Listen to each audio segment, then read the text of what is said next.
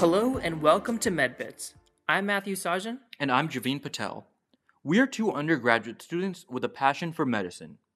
This podcast will focus on increasing our understanding of medicine together in a concise format. We'll be exploring a variety of topics, such as the latest news in medicine, medical conditions, interesting research papers, and the culture of the healthcare world. Check in with us every week to stay up to date and learn a little more in just a few minutes.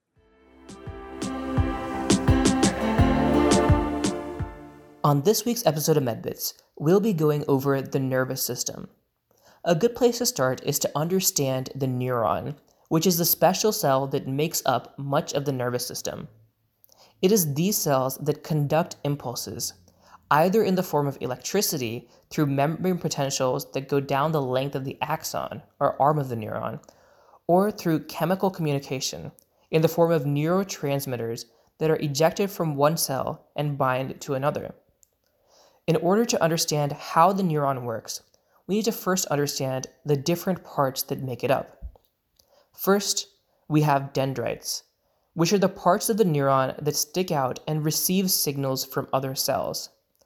The cell body is called the soma, and this is where we'll find the nucleus and the organelles of the cell.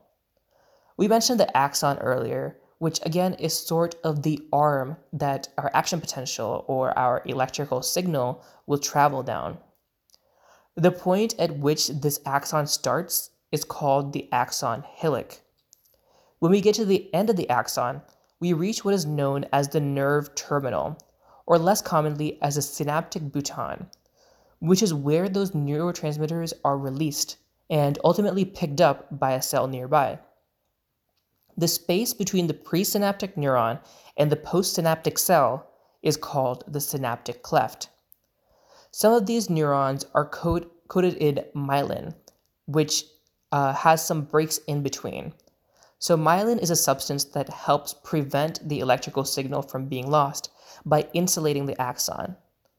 This also helps all the charges to stay straight and not cross over with each other or with nearby neurons. It is made by oligodendrocytes in the case of the central nervous system, which is essentially the brain and the spine, and it is made by Schwann cells in the peripheral nervous system, which is everything else. The gaps in the myelination of these axons are called the nodes of Ranvier, which allows the electrical signal to essentially jump in a phenomenon known as saltatory conduction.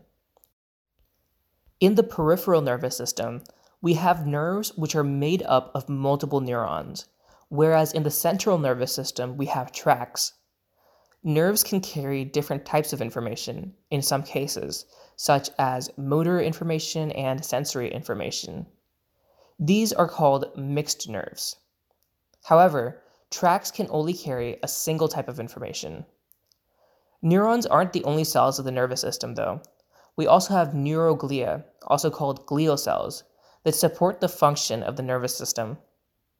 We already mentioned oligodendrocytes and Schwann cells that produce myelin.